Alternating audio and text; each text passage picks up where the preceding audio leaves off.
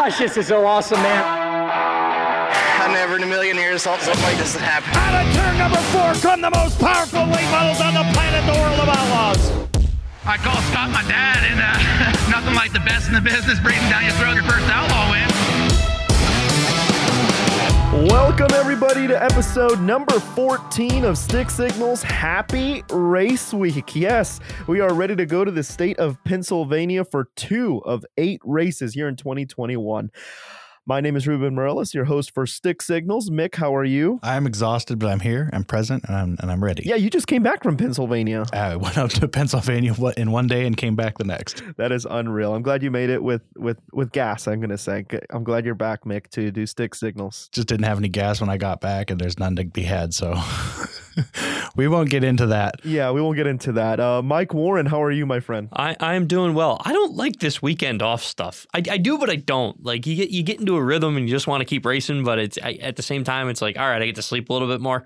But but still, we're it's fun. I, I totally agree. It's funny because like on Thursdays, well, I mean, I had finals uh, this whole past the whole last week, so I was like not even thinking a lot about traveling. But on that Thursday night, I had a dream that I went to school and I was in Las Cruces. And keep in mind, the airport I fly out of has to be El Paso, which is 40. Uh, it's actually it's actually about an hour. So I had a dream that I was in class and I got a notification on my phone saying your flight has been delayed another hour. And I'm like, flight has been oh, it's Thursday. It's a travel day. so my mind is so used to just traveling wow. on Thursdays that I literally had to go from like school all the way to the airport. And I actually woke up in the middle of my dream and was like, no wait I'm, it's an off week i'm good so my mind is just so used to traveling but, but, you were at least wearing clothes right you weren't you it wasn't one of those like show yeah, up in no, class it was naked not dreams, thankfully was it? it was funny because i was actually in my uniform which is weird but anyway uh, yeah my mind is so used to traveling on thursdays i can't wait to get back I just want to point out how old you just made me feel by saying you have finals. That's true. well, I mean, what? So, by the way, what's your degree in college? Where did you go? I went to the State University of New York at Plattsburgh. You're a big and dog. I have a Bachelor of Science in Broadcast Journalism. Okay, nice. Mick, I know you went to college, right? Yeah, same similar thing. Well, when I was in the Navy, I I got a degree in airfield management to be an air traffic controller, which oh wow is Thank so you. irrelevant to my job. it's kind of like Rick, you know? Yeah, yeah, That's that's why you and Rick bonded so well on that. Anyway. Well, I mean, when you're when you're in, you know, you're kind of that's the path you're on at the point, right? Like Yeah. that's the career you're going to take. So you take the schooling that goes with it. And when you get out, you realize, well, there's other things to do. so maybe you're saying something here. When I graduate, I'm getting out of marketing. Yeah, you're going to get into just just uh just talking for a living. yeah, there you go. There you go. That's awesome. Well, welcome everyone. Um, obviously, episode 13, uh, you got to hang out with us, and episode 14, we have a good one lined up for you. And today we have a good segment. Obviously, all our news and notes um, were in the last episode, but as we set up Port Royal, this is going to be the sixth and seventh visit. Uh, two complete shows both nights. Friday being the Huey Wilcoxon Memorial, 10,000 to win. Saturday being the Billy Vasic Memorial, 15,000 to win. Uh, let's look at the history real quick. 2007 was the first visit for the Outlaws to Port Royal Speedway. Darrell Lanigan won. 2008, it was Clint Smith. 2017, Brandon Sheppard. There was a big gap between 8 and 17. Uh, 2018, Mike Marlar. 2019, Mason Zeigler. Yes, Ziggy. And uh, two- 2021 will obviously be our sixth and seventh visit.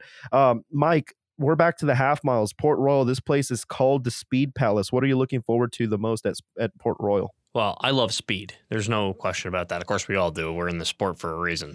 But it, it's going to be fun. Surprisingly, even though I grew up in Capital District of New York, I've never been to any of these PA tracks that are on the schedule. And this is one of those, along with Selinsgrove and Williams Grove, that, you know, you you hear from sprint car country many times, and you know you, you want to go to some of those big name big names in Pennsylvania racetracks. So I- I'm excited to get there. I mean, this place I've seen many big block races there all on TV and all that. And I'll tell you what, it, it's interesting the way this thing drives. And I, you know, I watched the highlights this morning of Ricky Weiss and Mason Zeigler's battle from back in 2019. And I'll tell you, this thing's going to drive well. And if it slicks off, which I almost bet money it does Saturday night, it'll uh, it'll be one heck of a race, even with the speed. Yeah, I agree. This place is going to be fast. Uh, limited ex- limited experience for some um, because obviously 2019. So I don't know if Madden's ever been there. Uh, I know uh, Cade Dillard and Ricky Weiss were there their rookie year.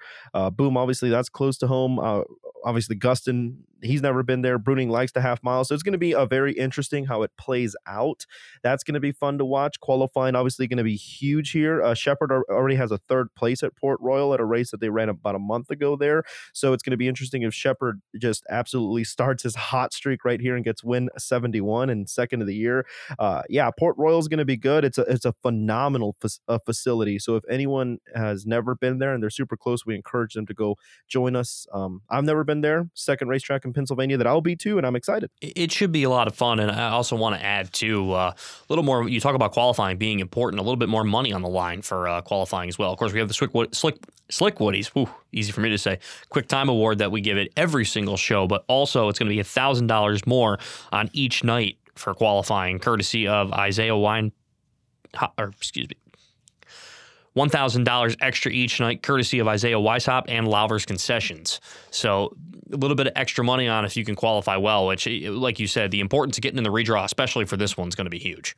Yeah, it definitely is. Obviously, uh, you look at a bull ring, how tough it is to make it out of an LCS or how tough it is to make it into the in transfer spot on a Drydene heat race. So, yeah, in a half mile, you definitely got to be on your A game. Uh, but the good thing, these guys finally coming off an off weekend. We had a uh, a long stretch of racing. We had three weekends in a row, and now we had an off weekend. These guys could breathe, and the best thing is they have another off weekend coming up after Port Royal. So it's kind of time for these guys to get organized and shaken up, and that leads us into a good segment. Uh, who is going to be ready? So me, Mick, and uh, we uh, and and Mike, we kind of decided let's uh, have some fun in this episode and let's give our drivers a little grade here. So let's go and start with that, and we're going to go numerical order on with the Outlaws, and obviously we have ten Outlaws. So we're going to start with Brent Larson.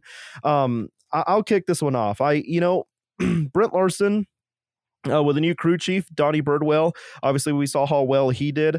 I'm really, I, I was gonna mark him down as a C plus, but you know, I'm actually gonna give Brent a B minus just because they work so hard, and I mean, they work so hard. Obviously, made the transition to Rocket not too long ago. He got his Vic Hill engine racing program going at the end of last year, and you got to give this guy so much credit. It's just him his wife Melanie does the tires, and his son brings his high school friend uh, with them to help. And now they got Donnie Birdwell. I feel like this team is on the right track. How you said he didn't get uh, a podium finish again that second night, but he went from 19th to 10th. He's done a lot of improvements. I think Brent Larson deserves a good B minus. No, I went. I kind of did the same thing. I gave him a C plus, and the biggest reason behind that is there are signs of life from that B one team, and I think he's going in the right direction, and we've seen it tough qualifying run on Saturday night. Hey, it happens. You know, it, it's going to be tough all year, but you see some signs of moving in the right direction. And I think if we do this at the halfway point, which I, I hope we plan on doing that as well, I think you're going to see him definitely move into the B range by that point. But it's tough to base it off of one weekend. That's the thing. That is also very true. I, I agree with the B the B minus. I think that he's definitely in the right direction, and we've seen a bunch of improvement. I think bringing in a crew chief and giving him some freedom to just focus on driving is going to be huge going forward. Okay. So now we move on to Brandon Sheppard. Uh, with Brandon, he has one win this season. And I know it's shocking to say that at this point, but if you look back at his past two years, uh, this is usually the, the time of year where he gets that one win and things start to the dominoes just start to fall. Um, he has seven top fives, 12 top tens, and, and he is obviously leading our points. I didn't think A plus right out the bat. I I'm honestly going to give him a good A minus just because I know the standard that team has, and I know they can be better, and they know they can be better.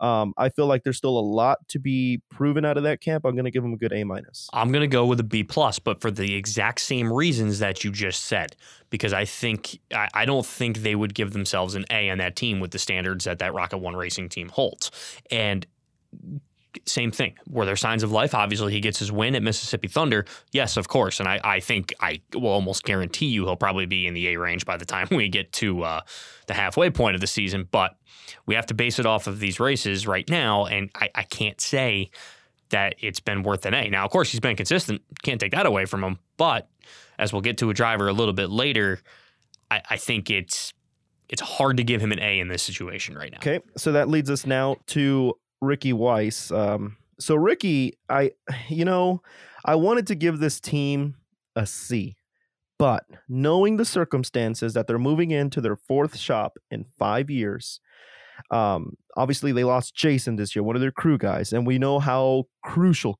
crew help has been when the late model world this year. Um, I had to be a little nice and give him a B minus just because Ricky was the highest rookie to ever finish in national points, which was third two years ago and got rookie of the year. Then he got second in points last year.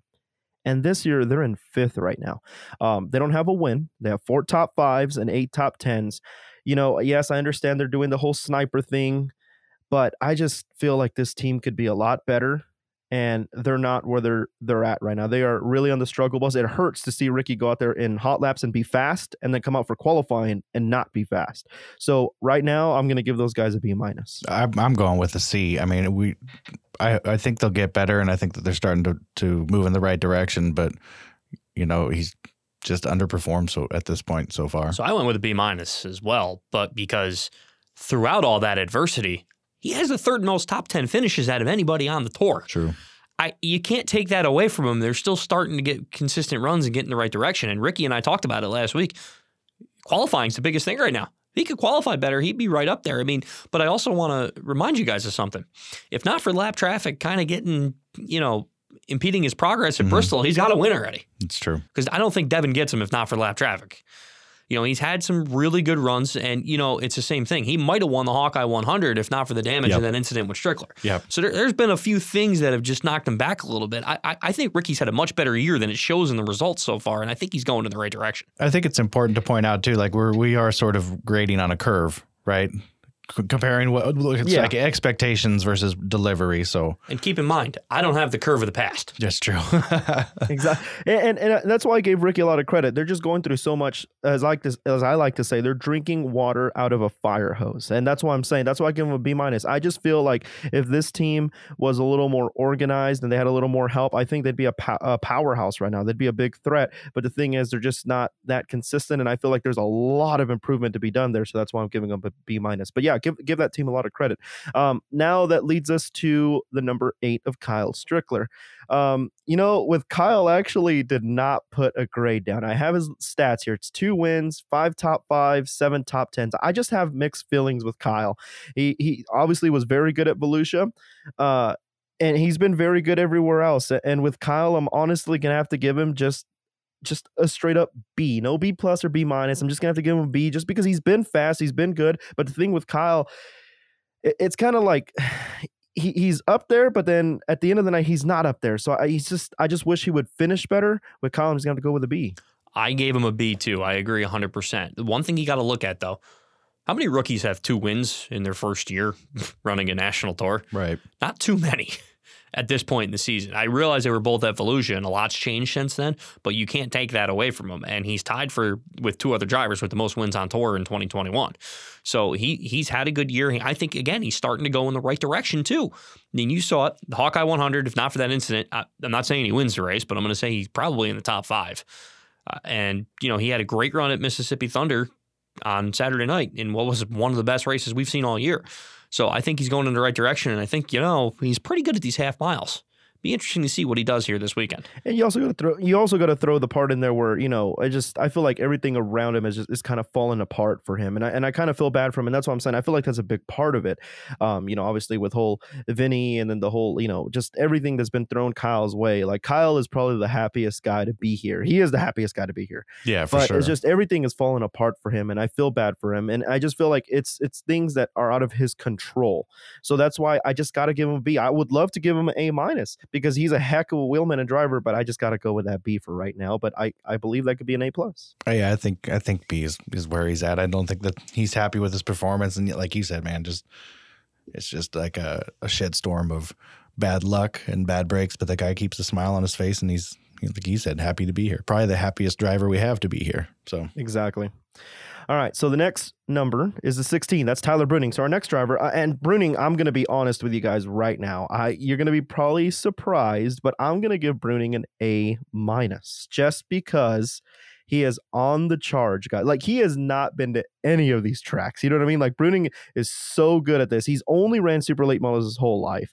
He has zeb and it's it's a little man crew out of decorah iowa. Yes he has zero wins but he has two top fives for what he has in a capital there's no capitals on tour other than shane clanton but obviously clanton's not even with us anymore so to to be here looking at what Bruening's doing with that capital program is absolutely amazing to see how well he's been running. Obviously, the, the bolt and the drive shaft going out, but I think Bruening is, is A minus and he's going the right direction in points. He he took he's the only rookie to take the rookie lead from Strickler. Granted, he don't have it right now going into Port Royal, but he took it. Did you uh, look at my notes before you uh, decided to do this? Because I got an A minus also. It's the same Oh. thing. No wins, but he's been very consistent throughout the season. You know, he he's he- it's been a little bit of a learning curve with, but but for for the same for a lot of guys, there's a lot of tracks guys haven't been to this year because we've made so many first time appearances in a lot of these places. So he's and again, if not for Friday night, he has a top three. With that bolt coming off, Yeah. probably. So Mhm. you're looking at a much different thing, and bad luck goes in the right way. But these guys, you know, they're there. Ever since I, I want to throw Bristol out the window a little bit because even when we're comparing it with like half miles, Port Royal, and Volusia, because I think Bristol's its own animal, and I said that last week too. Yeah. But you look, Richmond in a redraw. I, I believe he's made most of the redraws. Correct me if I'm wrong. That, that's one of the biggest keys. And again, I think he's going in the right direction, and that's a trend that could stay. Yeah, I completely agree. Bruening's been very well at the beginning of nights and tracks that he's never been to. That's what I'm saying. And with the capital, that's you know something you really hear of. So it's really good to see Bruening running well. Uh, that team has its head on right. You go and talk to them, and they say, you know what, we go on off our own baselines. We go look at the dirt. We look at what kind of the what kind of shape the track is, and we do that. So they're they have their heads on right. Um, they think night per night. They don't think, oh well, we got to start preparing for Circle City and Plymouth. No, they're thinking about Port Royal Friday night. They're not even thinking about Port Royal Saturday night. They're thinking about you know w- what they need to do, and that team has their head on right. Um, let let's go ahead and move on to uh, Dennis Erb Jr. now. So I I hate to say this, but obviously, You skipped one if we're going in number order there. Uh, oh, you're right. Sorry, I just skipped skip one. I'm getting a little ahead of myself. That's Ryan Gustin. My bad. I I flipped the page a little too early. So the Reaper 19R. Um, you know, Ryan, coming from the modified world, we all know he's he's a beast in the modified world. Uh, we we see the trend of modified drivers turning into late model drivers and coming over here and, and kicking butt. Um, I'm gonna have to be honest and give this team a B minus just because of the limited knowledge they had. They faced a shot fire last year before the summer nationals. They were gonna run the whole thing, and then they didn't. They came back the last week. They won the whole points week that end of the week, and all of a sudden they're running for rookie of the year in a national tour. Like if I was a driver, now this is just me though. If I was a driver and I was in Ryan's position, I would have still ran more regional stuff this year and then tackled the national tour next year. But they went right to it. They they want to get their butts kicked to get better. This team wasn't even in the top 10 in points a couple races ago. They're eighth right now. They're making a big comeback. They had a good run at at um, Mississippi Thunder. They know they belong there now. They know they could run here. I'm going to give this team a good B minus. I'm going to give them a C plus for a lot of the same reasons, and it's the the trouble is going to be, you know, Mississippi Thunder was going to you knew was going to be his best track so far out of everything we've seen. I don't think anybody was arguing that. I think there's still a lot of tracks he just hasn't been to where he's behind the eight ball on the notes, and that's going to keep him right around that C range for a while. Now, I hope he proves me wrong. Don't get me don't get me wrong here. I hope he comes out and completely just destroys what I just said and picks up a couple of wins. But you know, right now it, it's let's put it this way: 2021 for Ryan Gustin's going to be a learning curve. So it's probably going to stay that way for a lot of these racetracks. But I wouldn't be shocked if he shocks you with one here sometime down the line. That's true. Uh, okay, that that's that's very very arguable. I I respect that. That's very good.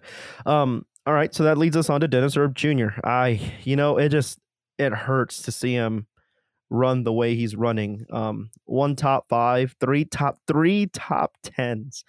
Um, I I just got to give him a C minus. I mean, Dennis Erb Jr.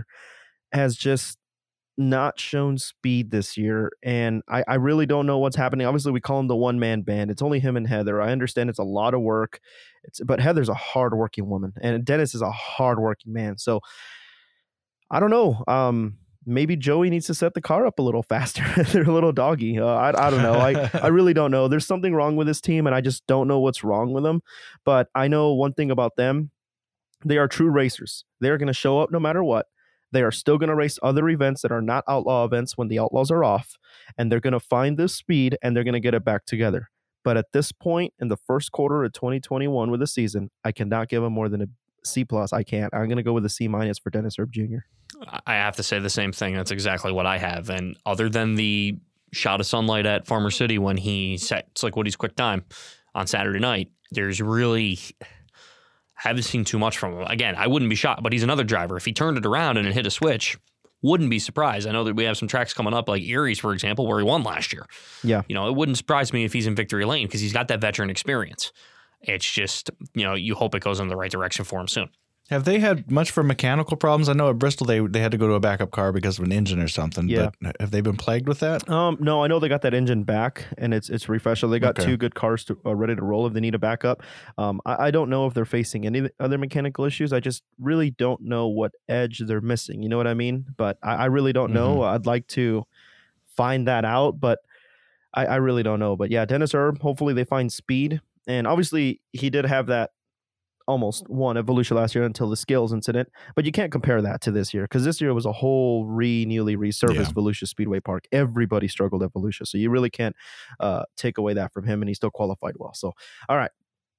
This is going to lead us to Chris Madden, and this is the only driver, believe it or not, I have with an A plus. Yes, he's second in points. He has two wins though, eight top fives, eleven top tens, and he's second in points. All I'm saying is, if it wasn't for the two features he didn't make, I, I wish he would have. He would probably be. It'd probably be like a six, five point difference. I don't know. We don't know. You know what I mean? Like, it, I just wish he would have signed the paperwork a little earlier. It would have been better. But ever since he signed on tour at Smoky Mountain, obviously he won at Mississippi Thunder Speedway, a track he'd never been to. He's way out of his region.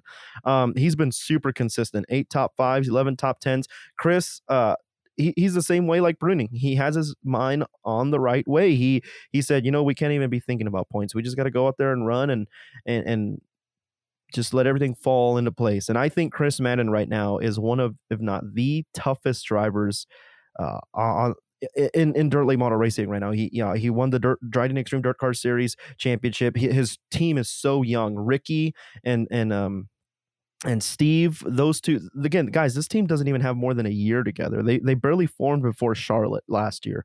Uh, this team is a powerhouse. I will not be surprised if Madden, you know, takes the point lead here in about two months. I, I would not be surprised. Chris Madden is very good right now. I think he has an A plus. I gave him an A. He's also my highest rated driver, so I don't want to. I don't want to say I'm not, you know, giving him where credit is due. Uh, it's the same thing. He's been having a heck of a year. He's been the best driver start to finish and with his starts all year. If you actually put everything together, you can't argue that when you look at the stats. But it's those two races that really make the difference. And but especially with the momentum he's going to have coming out of Mississippi Thunder. Listen, don't be shocked if Madden starts reeling off wins. We talk about Sheppard getting one and start reeling off some momentum. Don't be surprised if that 44 is uh, there and we could be uh, singing "Smoke on the Water" in the Keystone State next weekend. There you go.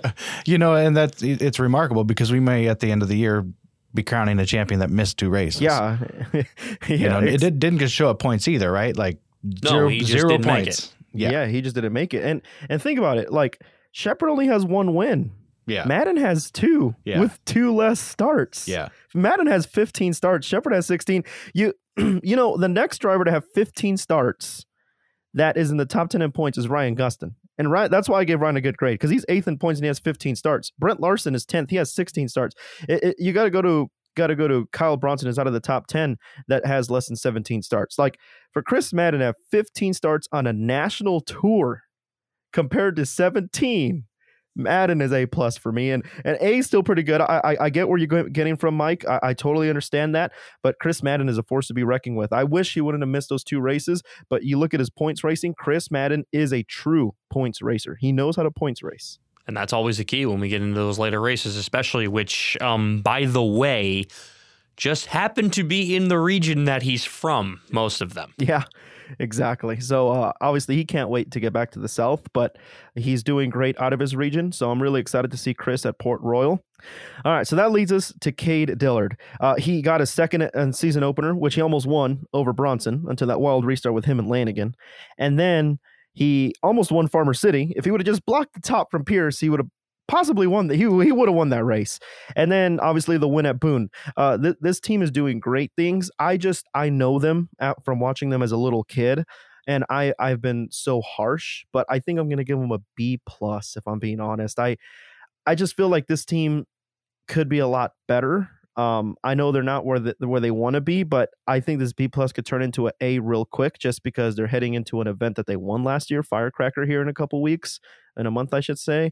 Um, this team is about to catch fire, but obviously you got to keep in mind it's it's just him and Donnie, and obviously they come from the modified world, this MB custom program, and MB again, an MB is like same as a capital. You really don't hear much about him. MB's a little more popular, I would say, but it, it's tough for Cade to, you know, um, find a baseline with anybody else. He's the only MB out there.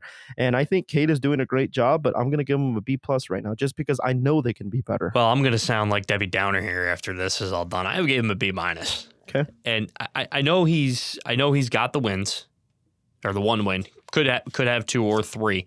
I just feel like the luck hasn't gone in his favor, and unfortunately, you do got to look at results a little bit. Now, I'm with you though. Could this turn into an A minus very quickly?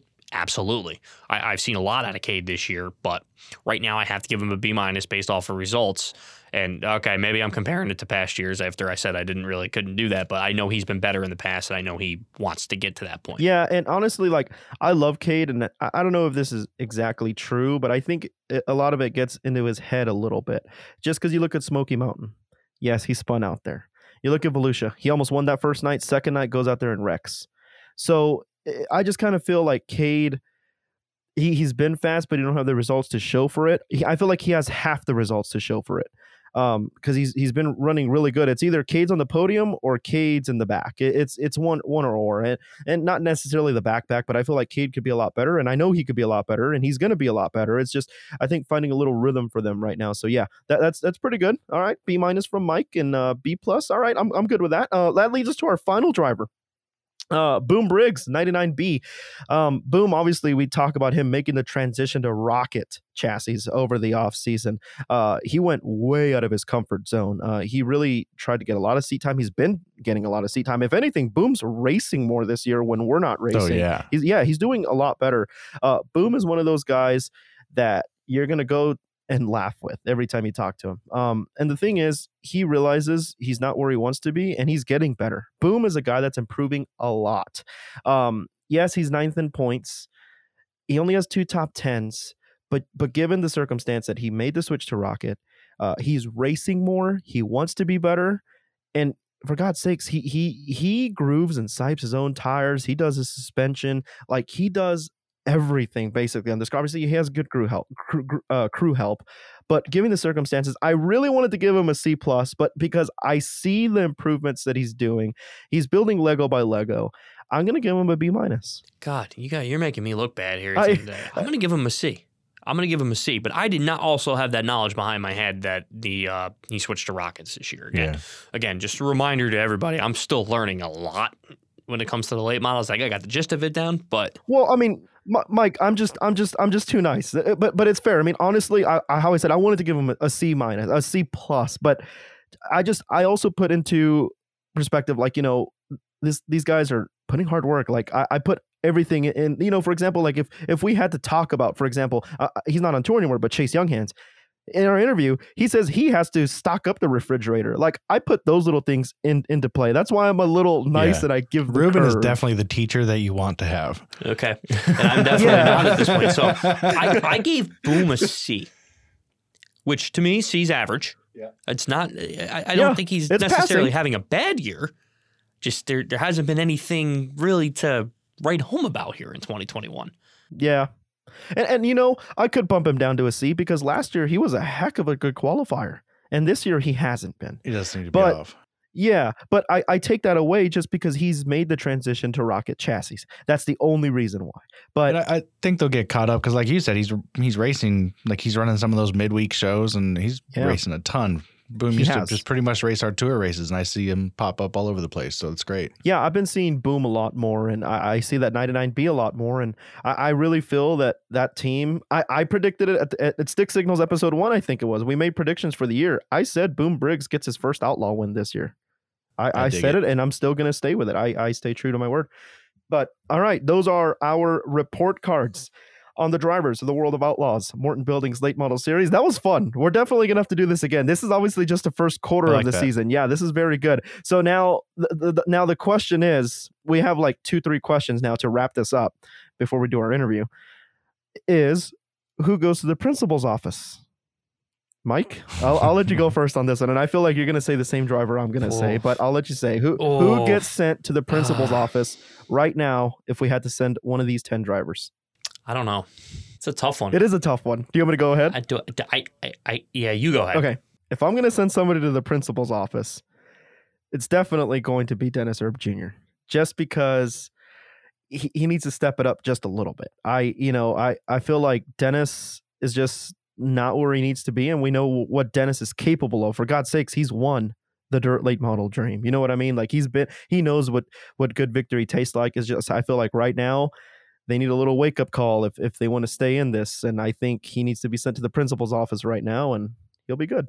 You know, the, the problem is he, he probably just needs to go see the school counselor. Yeah, maybe the school counselor. there like dis- discipline's not going to help him right now. He's he's just in a funk. He needs to go see the counselor, find some some uh, tools to get in better spirits. Yeah, I'd have to agree though. At the end of the day, like that, that would be the driver because I think he, he, he again he kicks it into gear. He's gonna be fine. Yeah. It's just it's been a tough start for the 28. Okay. So now I'm going to throw this curveball. Who gets extra credit? I gotta go Bruening. Yeah. Okay. I, I, I think I already gave Bruening extra credit. Um, Well, you're the nice teacher, so yes, of course you did. Uh, I think maybe Strickler. I mean, He does have uh-huh. the two wins. yeah. I mean, I don't know if Strickler gets extra credit or if he goes to the principal's office. Probably both. I mean, if you want to now, if we were doing superlatives and wanted to go most driver most likely to go to the principal's office, Strickler would be number one on my list. and, and it's funny that you say Strickler because I was going to say Strickler myself. I was a little harsh on Strickler. I gave him a B, although he's third in points. I, I'm going to give him extra credit and bump him up to a B minus. And that by the B minus, I'll say like an 89. He's like right there on the edge of an A. You know what I mean? Um, I, I just Uh-huh. feel bad because he's a heck of a wheel man. You know, he's really good. It's just everything around him has just fallen apart. And you, you can't blame the guy for that. You know what I mean? Like he means good intentions and, and he has two wins. Come on, guys. We talk about him as a rookie. You come from the modified Right. class, not very much experience. We saw what he did at Eldora last year, leading everything but the first and last lap. Uh, that what a heartbreak. And I That was horrible. yeah, it was horrible. And he's doing so well this year. Guys, we've talked about it so many times. He's a rookie and we're talking about a championship. Like, let's be real here. You know what I mean? Right. Um I Well, as a as a guy who had straight A's and visited the principal a lot in high school, you you know you can end up with extra credit and seeing the principal. it happens. Believe me, it happens. exactly. So my extra credit is going to go to Kyle Strickler. All right. Well, that's going to do it for the report cards. That, that was a fun segment. We hope you fans enjoyed it. But real quick, we got to thank our good friends at Manscaped. Father's Day is just right around the corner, and you probably need a gift for a hairy dad. Make sure your dad is proud this year and get him and yourself the Manscaped Lawnmower 4.0. You heard that right. The Lawnmower 4.0. Get 20% off plus free shipping with the code Stick Signals 21 at manscaped.com. And race fans, don't forget if you've been watching every outlaw race on Dirt Vision presented by Drydene, thank you for watching, first of all. And if you can't make it to an outlaw event, don't forget.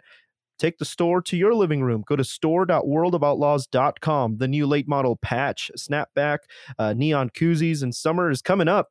How about a World of Outlaw beach towel and some neon koozies? That- that's pretty cool. So there's obviously a lot more on there. Go check it out. All the brand new t-shirts for this year and much more. Go to store.worldofoutlaws.com. For episode 14, we decided to sit down and talk to the driver from Lake Elmo, Minnesota, Brent Larson. Uh, Brent, my friend, thanks for joining us on Stick Signals. Uh, let, us start here. How'd you get into racing, Brent? Yeah, good to be with you guys.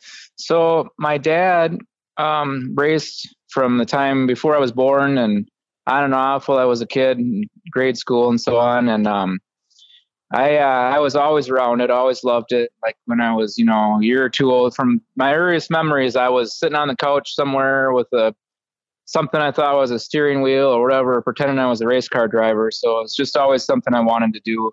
And um, when I was like 13, 14 years old, we started saving up some money for a couple of new snowmobiles because we had these old piece crap ones and they were always falling apart and they weren't any fun. So my dad's like, "Hey, let's start saving. We'll get we'll get some new sleds." And and when I turned like 15, we had enough money to buy a couple of new sleds. And um, and my dad was like, "You know, we could take this money and buy a race car instead." And I was like, "Oh yeah, let's do that. You know, like that'd be way better." So um, I got my first car. Was just kind of piece of crap super stock, and um, I uh, when I we first went to the races, we didn't have a trailer or a truck or anything like that, so we um, we borrowed the neighbor's trailer, and my dad put a uh, trailer hitch on like his his Chevy Lumina sedan, and we threw a, a toolbox in the trunk, and like we headed off to Cedar Lake for our first race. Um, that was the first time I drove a stick or anything, so it was uh, it was definitely a learning curve. But I started out at 16 years old in like this um, super stock class, which is I don't know, just like a hobby stock class around home here, and raced that for three years. And then um, when I was a senior in high school, I decided I wanted to go late model racing, and uh, went and hooked up with one of the car owners around here, and um, and took out a loan from him and I don't think I paid for my first late model until like four or five years after I was done racing it. But uh, anyhow, that's kind of how I got my start in racing. So when you started in late models, with supers right off the bat? Because I know you've had a lot of success at Cedar Lake with with the late model. Yeah. So the racing up by us here is all WISSOTA, and it's like a steel block, aluminum headed 360 motor, um, and they run on like a an LM tire. Uh, so it's kind of like a limited late model, I guess, basically around the rest of the country. And that's that's what I started off in, and I raced WISSOTA until 2014. I dabbled a little bit for one year in open late model racing back in 2001, but but you know all, all the way up until um, 2016, I guess it was, I I raced um, like WISSOTA late models or USMTS so I really didn't get into super racing until 2016. I dabbled a little bit in it there, and then we went did some more super racing, pretty much super racing in 2017. You talk about USMTS. So when when did you race the modified? So yeah, so I started um, racing USMTS a little bit when they would come back up around home in um, 2011, 2012, and then in like I think 13, I dabbled a little bit more. And 14, 15, I kind of ran USMTS primarily when I raced my mod. Um, and then I think my last USMTS race was in 16, which was kind of a flop and just pulled the plug on that since it was starting to pay more attention to the super stuff then. So you made the transition to super late models. Uh, how's that transition been? Like, I a lot of guys adapt fast. A lot of guys, you know, it takes a little bit of time. How has that transition been for you? I would say slow. Um, you know, right at first we kind of ran okay um, in some of the MLRA shows and the little open shows here and there around home, but I wasn't really stacked up against the A team. And then in um, in 2017, when I was racing for Arnie, you know, we kind of went full out, and he got the cars and we got the equipment.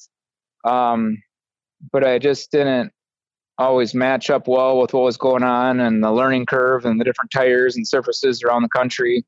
Um, so we ran like 100 shows that year in 17. And by the end of the year, I had gained quite a bit of knowledge and experience and was starting to learn more of what I needed to know. But I, um, I feel like it's just been a curve of more like maybe personal growth and um, just learning and, and so on more than has been results over the last two or three years and uh, and now I feel like I'm starting to get to the point where um, some of that experience and knowledge I've gained is is going to start to transition into finishes. But it's been um, it's been a bit of a, a, curve for me. Now, what made you wanted to make the jump to get into the world of outlaws?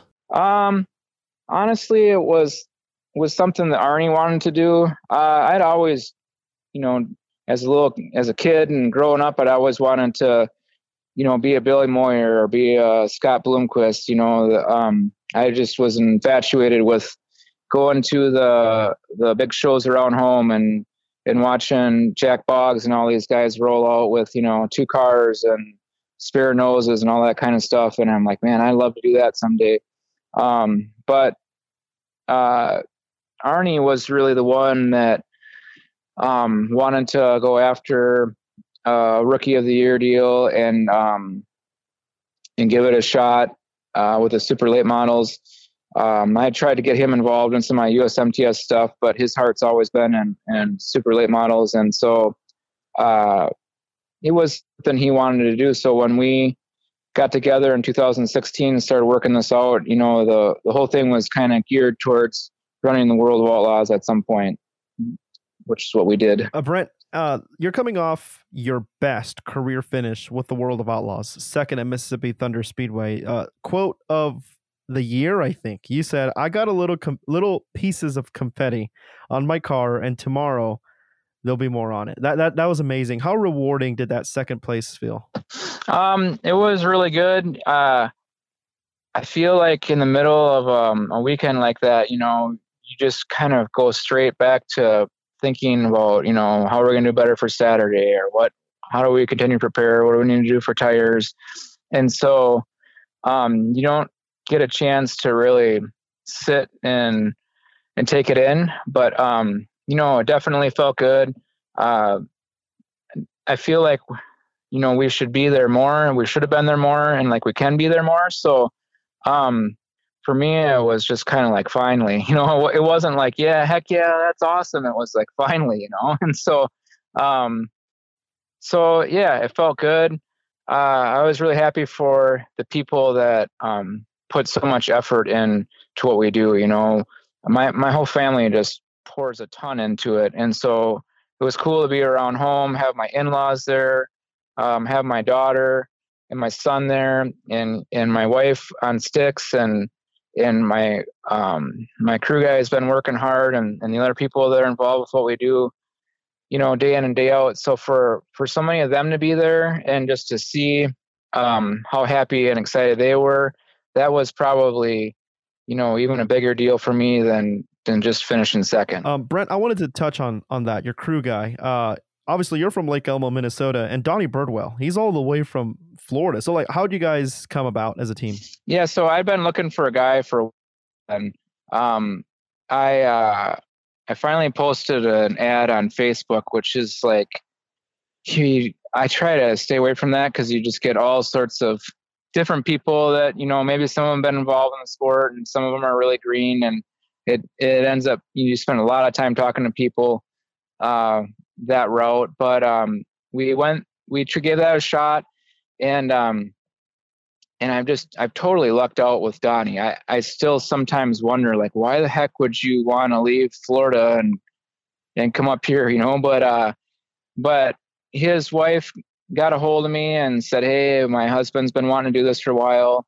And uh, a good chaplain friend of mine, Joel Kelly from down Florida, uh, messaged me all at the same time and said, "Hey, I've got this friend Donnie that um that's been wanting to do this and he'd be a really good fit for you.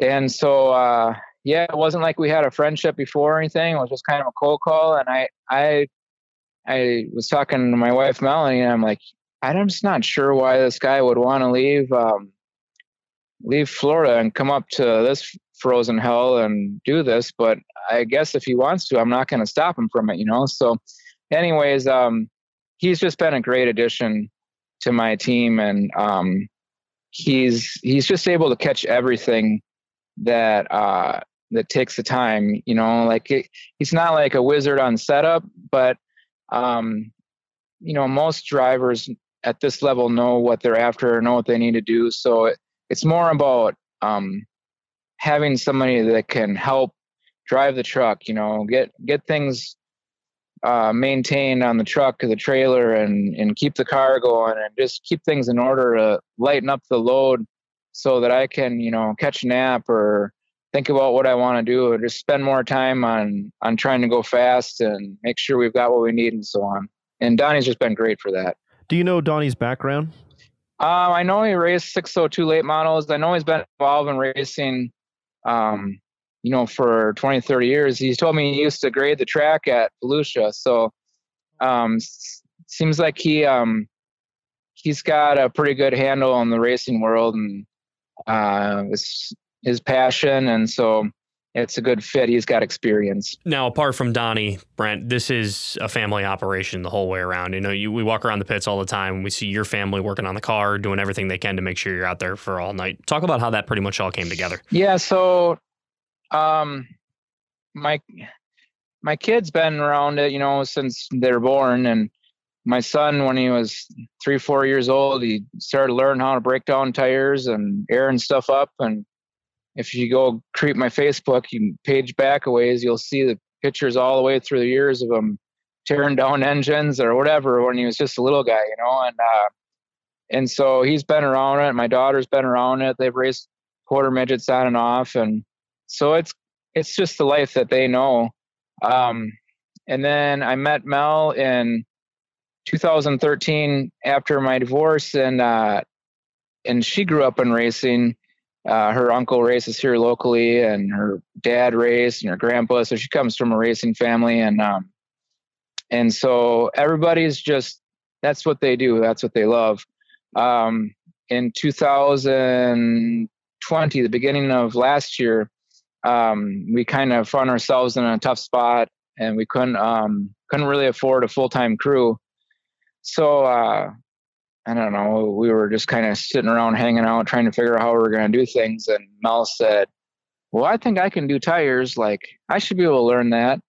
And um, and I think she forgot about it a couple few days later. And I said, "Hey, why don't you come over today and start mounting some stuff up, and I'll show you what to do." And and she was like, "You serious?" And and so, anyways, she's been doing tires since. And and uh, this year, when we were in between crew guys, my son and one of his buddies went on the road and um, helped me out for three weeks straight. And so he's capable of doing everything. And he's a 15 year old kid. He likes playing video games and doing other stuff besides just working on race cars. But uh, he'll come help out dad if I need it. And and Mel's been really taking over the tire deal and in a lot of the different details of the team. And my daughter is always around to help run errands or make things easier. Uh, she's worked the Outlaw Shirt trailer a lot, and so she stays involved as well. So you talked about your dad, and then you. So you're the second generation, I'm assuming. Is is are we going to see Matthew maybe be the third generation racer? Yeah, actually, you are. Um, we're in the middle of putting a car together for him right now, and um, nice. Yeah, he um he saved up a lot of money last summer, and uh, and then Grandpa matched him, and um, he got himself a, a super stock, which is like the same class I started in, and so uh, we are in the middle of getting that finished up for him, and hope to get him out on the track probably Memorial Day weekend. That's very good. Um, let's we talk about a lot of drivers doing this switch to you know chassis switches over the off season uh, let's not forget you were one of those drivers and you switched to rocket. Um, how are you liking those? It just fits me better. I mean I'm, i spent a good number of years in the longhorn deal and um, and then i got into a barry wright car last year and and i i felt good in that barry car and had actually planned on being in in barry cars this year but without them being on the road, it's just hard to go out and, and do it on your own. And I wanted to be with someone that I could have some support and talk to some people to, and, you know, have somebody with spare parts in the trailer besides just myself. Um, and so uh, I talked to Boom and, and Daryl and some guys, yeah, I'm to switch over to this rocket deal, you know, and um, it's honestly, obviously the Longhorn cars are very good. You know, some of the biggest races are won with those guys, and and uh, my buddy is with McCreadie and Davenport, and and those guys they've always been good to me.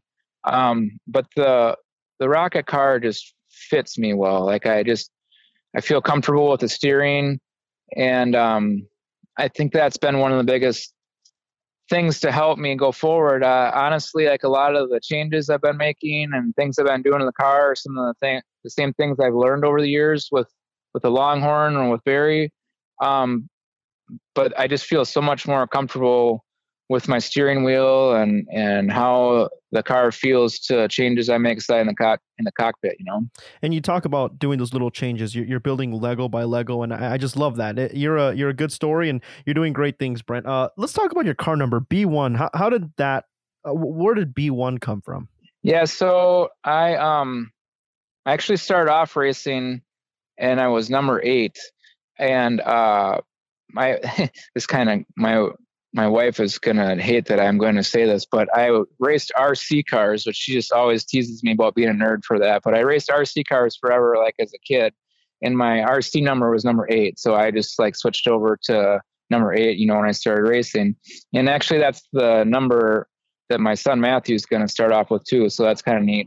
But um, I I switched over to the number B1 because um, when I was racing around home, one of the guys I worked for decided to get into dealing in building dirt cars. And so he built a car for me.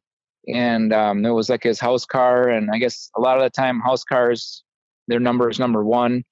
Um, and uh, yeah, I just, I kind of switched over to that, threw the B on there for my first name. And I've just been B1 since. I guess I just never changed it or anything else. But I I like that number eight, but I don't want to step on Timmy Culp's number, you know. So nice. It's funny. L- listen, Melanie could laugh at me and you together because I believe it or not, I used to announce at an RC track. Ah. I, I, love RC cars. Th- those things are those things are so technical. Literally, uh, with a remote control, and th- there's like weights around. Do you still have your RC cars? Do you still play with them? Yeah, um, she again is gonna not like that I'm talking about this, but anyhow, yeah. Uh, my son Matthew and I still race. We have more RC stuff than we should probably, but uh, that's awesome. I've got like on, yeah, I've got on 12th scale on road cars, and we've got carpet off road cars, and um, so we still dabble. This last this last winter, we weren't able to do as much as I'd like because I just been so busy trying to upgrade my team and and get my son my son's car ready to go. But um, but yeah, we still dabble and we've still got it. And um, Mel's still not very happy about it. All right, Brian. So you you know you do the RC racing on the side along with the racing the super late model. What does Brent Larson do away from the racetrack? Is there any other hobbies that you have? Ah, uh, not a lot. I I do like hopping in a kayak every once in a while, maybe doing a little fishing or something like that. But but I I kind of feel like racing is um is like my hobby, my you know my vocation and my family like all wrapped up into one. Um, you know, it, it's just it's pretty consuming. It takes up most of my time and most of my thought, and I try to convince Melanie that going to the races is a date, but she didn't always buy it. So sometimes we got to run out to dinner somewhere or something like that, you know. But if I were just to get away and like do something for myself, take a day off, I would take my kayak out somewhere. And so, Brent, uh, obviously you're you're in racing. Is this your full time career? Like, do you focus on the race team, or do you have a, a real uh, job on the side of that? Yeah, I'm fortunate enough to have some help where I can do this primarily as my main job. I take on some side projects here and there. I I used to run a fabrication shop and we did a lot of race car bodies and street rod stuff and different things. Um, but I really shied away from that work. I I just uh, don't have the time to do it to do it well and uh, keep my customers satisfied. And so I occasionally take on some side projects, but um, 95% of what I do is this racing stuff. All right. So, got, question I've been asking pretty much everybody, Brent. On a typical race day, what is on your playlist? Like, what, what do you like to listen to to get pumped up for the races? Ah, uh, man, I don't actually don't listen to a ton of music on race day, but it, it changes. I've always been a huge Switchfoot fan. Um, I feel like uh, my faith is it's not something I wear outside a lot, but like inside, it's it's important to me and it's inspiring to me, and it kind of helps wipe away, you know, um, anxiety or or fear or whatever. And so, um, yeah, I might listen to some Switchfoot or something like that. But uh, my wife and my kids they like AJR and whatever. We just listen to a little bit of everything. But uh, but a lot of times, come race day, I'm pretty much just into my own bubble and I don't do a whole ton of music. I was gonna say because you take your race day naps, that that's big. I know a couple drivers that take race day naps. How much does that nap really help you, Brent? Um, it just it does more than I wish because when I don't have like my naps in, like a lot of times it shows. But uh, I I just get a chance to reset and um, I try to take a nap like uh, you know, late afternoon. I give myself enough time to wake up before a driver's meeting or whatever, where I'm I'm not droggy, but I um I feel like uh, if I get a nap and then I wake back up and like the only thing, you know, I kind of hit reset. Like the only thing that's on my mind is is what I gotta do to drive, what I gotta do to race, what we gotta do with the car, and um, it keeps me from, you know, having to think about you know bills or or taking care of so and so or calling somebody somebody back or catching this email, whatever. Like I just kind of hit reset, shut down, and then wake back up, and it's like all I got to think about now is driving the car and how to go fast. You know. So Brent, today on our pre-race, we did something very fun. Well, we decided to uh, grade the drivers, and, and we, we did a grade for you. And honestly, we were really we were really nice to you. And um, uh, one of the reasons I gave you a good grade was because uh, recently I've been seeing on your Snapchats you've been exercising more, and I, we see I, I, we feel that your the future is good. Like on the horizon, I think you're going to be doing great things here. Um, has exercising helped you a lot? Like for example, this past weekend, a good run. Uh, this is this is this wears you out racing, and you went down there three wide for the lead on the bottom, and you made it look easy. Uh, has exercising helped this at all? Yeah. So like I was actually in the gym quite a bit before like the whole COVID crisis thing. Um, and then just like with everything else, it's just easy to get out of habit and on a schedule with that. And then I've been so busy, I hadn't really been able to get in. But um, when we went to we after Volusia, Mel and I went down to hang out. Um, I forget where we were even, but some town in Florida. We hung out there for a week. Well, things got back to above zero temperatures in Minnesota. And anyways, I just, you know, vacationed and got fat and whatever thing. I was already fat, but I got fatter. And, uh, and we were down there and I just said to her, like, when we get home, like, we got to do something. Like, we, we kind of got thrown off with this COVID thing. And then, um, and then now we just haven't got back into a routine. And so, um, we, when we got home, we started this diet thing called Optavia. And, uh, and I really wanted to get back in the gym and work out then, but they um the the coaches on that deal were like, hey, you gotta just lose some weight first. you need to get healthy and then go back to the gym. And so I dropped like 25 pounds, and then um, I've been getting back in the gym like the last month, month and a half, and just you know get my cardio stuff in better shape. And and so yeah, I mean, I I don't notice the the times I was in a race car and wasn't as fit that it affected me, but um, but it, you know everything contributes, and so just being healthy and being in shape, if nothing else, it's good for your confidence. Like you know you're going into a race as prepared as you can be. So, Brent, as we move on here through the 2021 season, what is your outlook and goals for the rest of the year?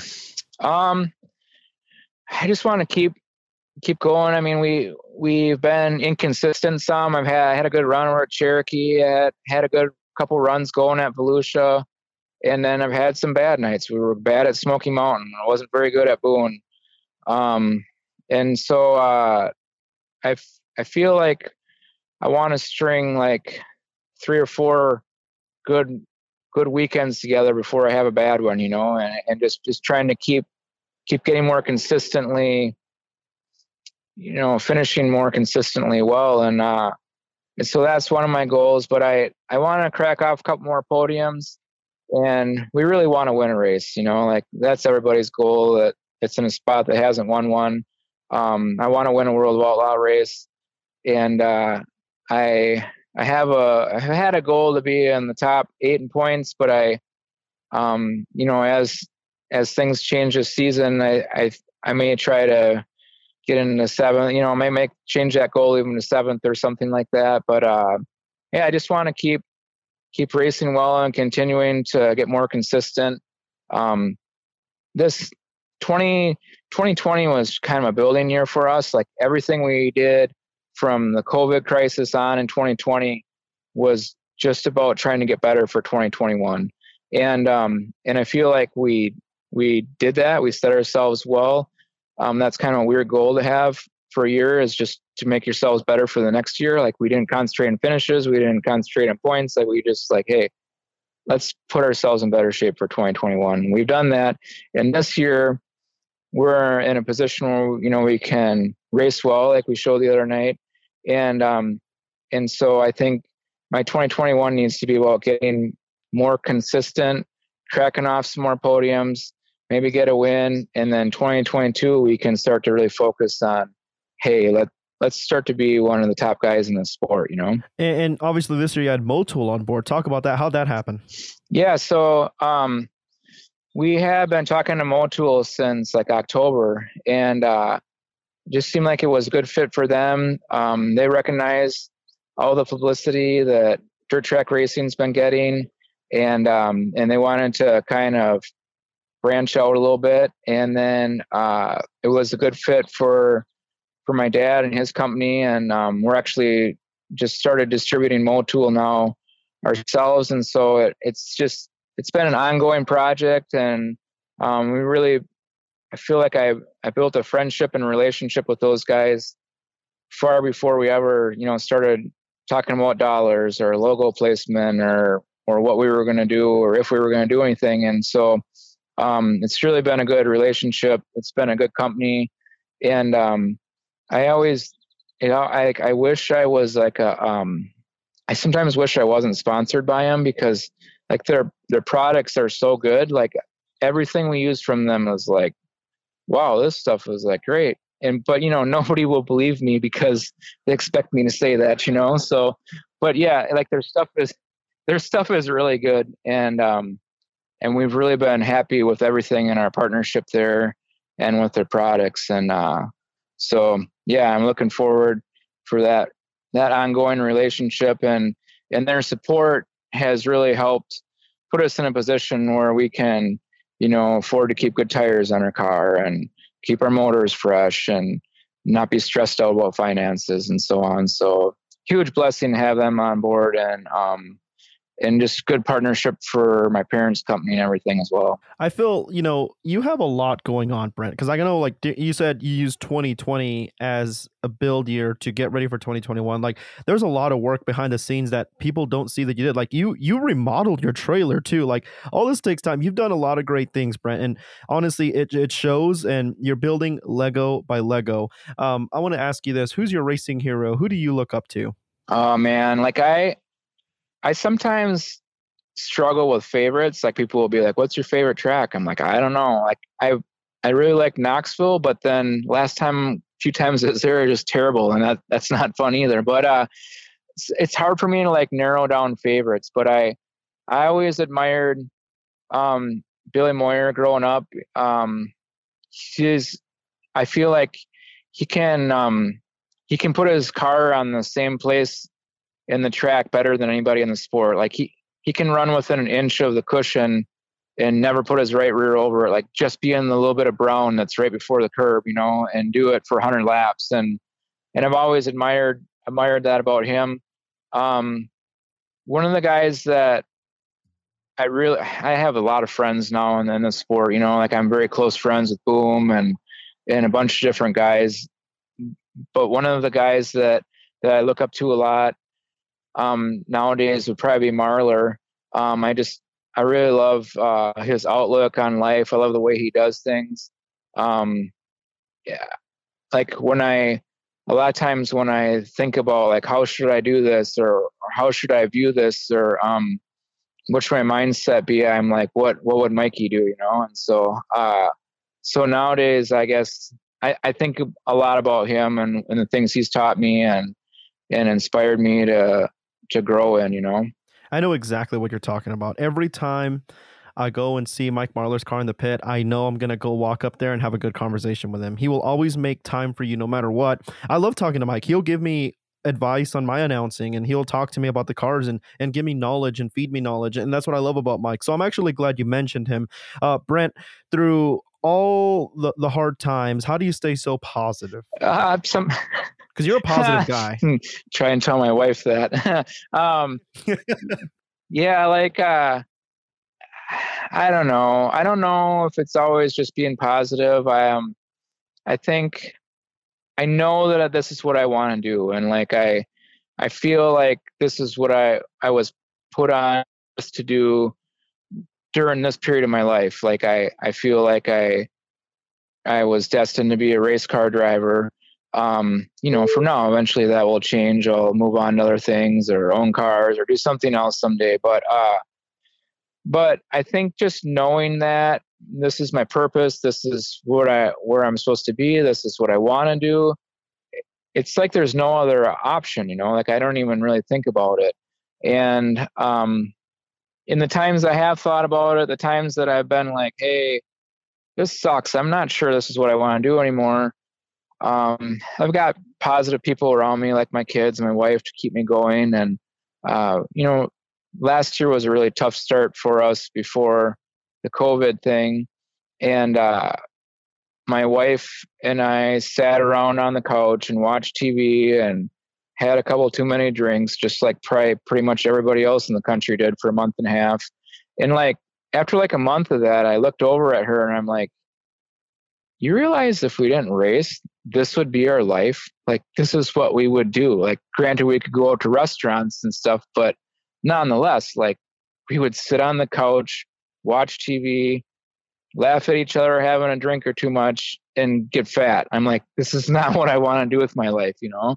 And so um, we decided at at that point, like, this is what we're gonna do come hell or high water. Like, we're gonna we're gonna find a way to race. Like, this is this is our life, this is our passion. And so um I think I think for me, like as much as being positive or as much as understanding that hey it's just a bad few days or there's some good few days that are going to come as much as that i think like to just i just have a mindset like this is what we do like there's no there's nothing else we're going to do like there's no other way around it you know It's kind of like playing golf and you absolutely shank the ball. It's like at the end of the day, a bad day at the golf course is still a better day at work. Absolutely. Yeah. And uh yeah, Joe Duvall is another one of my my buddies and guys I just kind of look up to the way he's aspired with business and work ethic and um and he always says no bad day at the racetrack, you know, and so I totally agree with that. Yeah, that, that's that's true. Uh, Brent, give us a good story uh, up and down the road. Obviously, you and your family. So, like, you know, you guys are not shy with each other. Give us a good, funny Brent Larson team story. Oh man, I got to think of one that uh that I'm not going to get in trouble for. Um yeah. So I I did talk to you about this kayaking thing a little bit and um so it was 2019 over at Deer Creek and um it had rained pretty good the night before and so the the creek was high and um and I always have my kayaks shoved underneath our RV. And when we're around home, we take the RV. It just gives us more room for family and the dogs and whatever. So I had my kayaks with, and we wrapped up on our car stuff around one o'clock or whatever, one, two o'clock. And I screwed around with a couple of things. And I thought, you know, I got a little time. I'm to take my kayak over in this creek. And, and so, um, I, uh, you know, got on my GPS. I checked this whole thing out, and I'm just like, you know, you want to make sure there's no waterfalls or anything going on, big rapids or whatever. And I kind of got it all looked over and thought this is gonna be pretty good. And we we found a road that I thought I could get up on. Melanie was gonna borrow somebody's truck, go grab some groceries, and um, and then come pick me up or whatever. So I had down this thing, and everything was going cool. And then I get like a half an hour into it, and um, and Casey Schumann may laugh about this, but all of a sudden I get like this surprise group text that, hey, we're to have a, a driver autograph session in like an hour. And I'm like out in the middle of this stream on my kayak. And I, I always get caught by surprise by the driver autograph session somehow. And it just seems to, I get the notification at the worst time. And Chase, Casey's caught the brunt of that a couple of times. That's why I say he may laugh or not. But anyhow, so now all of a sudden I'm like, well, crap, I gotta like get myself down this stream and get back to this autograph session. So I'm like paddling my ass off, you know, trying to get down. And um everything was going good. And then I got to this spot where like there's all these cows out in the middle of this island. And I know this is gonna sound weird, but I have a phobia of cows from my when I was a little kid. I got chased around by a couple of them. And uh so I was like freaked out. Well, anyways, I don't know if they're trying to warn me or what, but it turns out that underneath this super old railroad bridge it was built in the 1800s. There was like a waterfall underneath this thing that I couldn't see on the GPS. Ooh. And um, and so I like got up to this thing, and there was barbed wire all all over the place because there's trying to keep the cows from going through there or whatever. And uh, anyways, long story short, I capsized my kayak. I got stuck in the middle of this waterfall, and um, and I spent like 45 minutes trying to get it out, and um, and it wasn't happening. So I had to scale like the side of this cliff thing to get up on top of this bridge, where I finally got phone service. And then I got a hold of Mel, and I'm like, "Hey!" And meanwhile, she's been like, you know, only thinking the worst. Like, where is he? What's going on? Is he dead or what? And so I get a hold of her, and now I'm like stranded out in the middle of uh, wherever, southern Minnesota, and we're trying to figure out how to get me out of there. And like, I'm mostly concerned, like, of the cows. Like, I'm just like, I'm gonna have to run through a field somewhere where there's cows. so like, I I brought my paddle with me, and then I had to trudge across that old bridge, which was like as rotted out as it was put together. Like when I was underneath it, trying to get my kayak out, I was noticing how all the supports were completely rotted out and gone. And so, anyways, um, I had to run across this bridge and get back with Mel. And uh, I got back to the track. I missed the driver's meeting. I was all cut up and bruised and kind of wore out. Um, but I was still able to get a nap in, and I didn't have any troubles with the cows. So um, all, all ended well. I don't know. That's just one little thing. I mean, you know, there's there's all sorts of little things that that we get to see or experience on the road, and um, I just I a lot of times just have to pinch myself just when we're in the truck and trailer, you know, going through all the different spots in the country and like and just thinking to myself like wow like i'm i'm traveling all over the country doing what i love and you know in a, in a nice rig and and with people that that support me that want to do this like it, it couldn't be any better than this. So um just getting across and seeing different parts of our country and and you know dealing with little hardships that come up and the the good times and the laughs and the the weird things you see was like well, what what was that? What did i just see there? You know and, and all that it's awesome you know I, I couldn't be any more fortunate to be able to do it Have you ever taken a a real you like? Have you ever set time aside and say, you know, I'm going to go to like Seattle or I'm going to go to Colorado to go kayaking? Like, have you ever done that? Um, no, I wouldn't rule it out. Uh, Mel and I went, and my kids and I, we went uh, whitewater rafting in Arizona, and um, I guess they do like multi-day trips like that, where like you can raft or kayak for like two or three days at a time, and so that's something we've talked about. But man, I just get so busy with racing and and the kids and everything else. It's hard to set aside two or three days sometimes. And if I did, Mel would probably try dragging me to Mexico or some vacation spot where we just sit around and stare at the sand, you know? So Ah, that makes sense. Well, good deal. Uh, Brent, you've been a joy to talk to on Stick Signals. Uh, you're one of the late few late model drivers that we can ask a question. You give us a good story with it. So thank you. Uh, do you have any final thoughts? Anyone you'd like to thank? yeah, I I just gotta circle back to my family and thank them so much again and my sponsors, you know, like um th- that's what makes it fun. Like, you know, last week seeing um Mel up on sticks and and uh, she had a ladder up there, and I thought she was going to fall off that thing. I could see her shaking with sticks every time I went by, you know. And and uh, I was chatting with Rumley a little bit the next day, and and I said, uh, "Man, my poor wife, she didn't know what to do up there." And he said, "Well, just keep putting her in that spot, and she'll figure it out, you know." And and so, uh, yeah, the people that